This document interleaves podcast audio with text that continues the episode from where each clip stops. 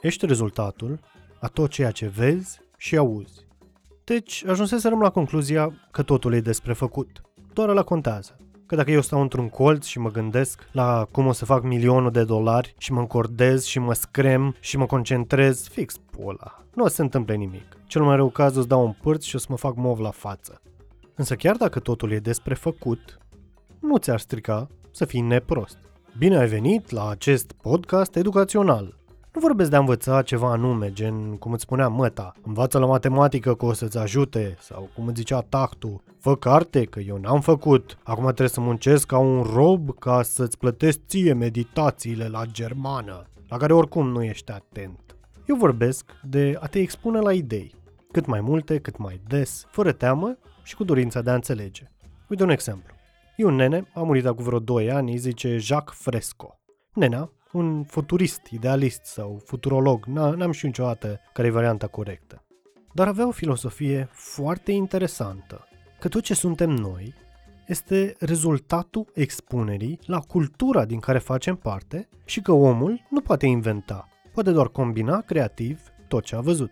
Și dă el câteva exemple, gen camera foto. A apărut că era o gaură de ciot la un hambar și Ion a văzut-o pe măta, care era afară, proiectată invers pe peretele interior al hambarului. Și asta, combinată cu descoperirea unor substanțe sensibile la lumină și altor idei, a ieșit camera de la vederi. Uită-te la filme cu monștri. În esență, toți sunt combinații de concepte. Ba o șapte mâini, trei picioare, opt capete, își schimbă forma, etc. Din nou, o combinație diferită de aceleași elemente pe care le vezi în natură. Nimic creat. Iar de departe, exemplul meu favorit e discuția lui Jacques cu un băștinaș dintr-un trip de vânători de capete, în care Jacques îl întreabă Te deranjează că ai trei capete de om în fața colibei?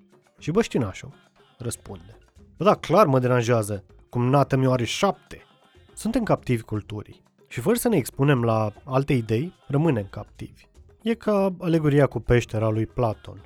Stăm în peșteră, legați cu lanțurile ideilor culturii noastre, cu spatele la intrare și credem că umbrele de pe pereți sunt adevărul.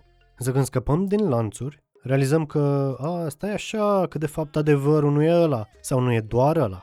Că da, umbrele sunt reale, însă realitatea e mai mult de atât. Și e greu la început. Te apasă. Îți dai seama ce prost ai fost și cât timp ai pierdut fiind prost.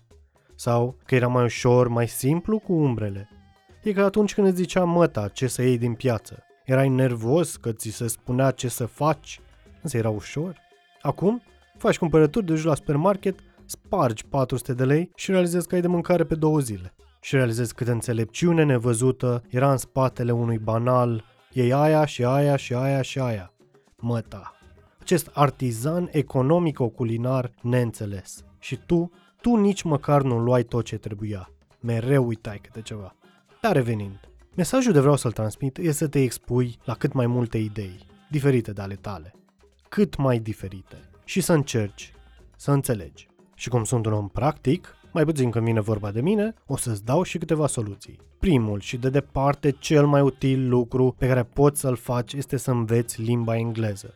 Te forțezi, te biciuiești, trebuie să înveți engleză. Nu există un mod ușor, trebuie doar să o faci. Povestea cu e mai ușor la copii. E ușor că te amenință măta, că nu-ți dă de mâncare dacă nu înveți. Când ești adult, nu mai are cine să te amenințe. Niciodată nu e ușor să faci ceva, că dacă era, mă plimbam cu racheta prin spațiu, acum nu recitam aici pentru tine.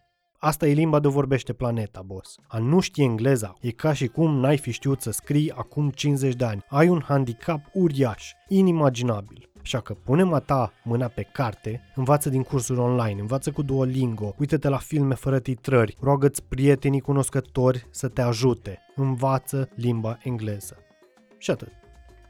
Ce? Credeai că mai am sfaturi? Ei bine, n-am, pentru că exact despre asta este vorba.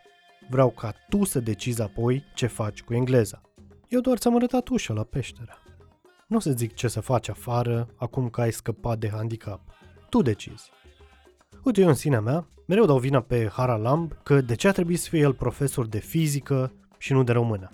Că poate descopeream pasiunea mea pentru cuvinte mai devreme, nu după 10 ani de matematică pe pâine. Sau acum sunt și eu ca țăranul ăla de dă cu biciuri tot în calul care trage, în loc să dau cu biciul în restul profesorilor care nu au avut același nivel de pasiune pentru meseria lor. și că majoritatea oamenilor bătuți de soartă mă plâng că n-am avut noroc.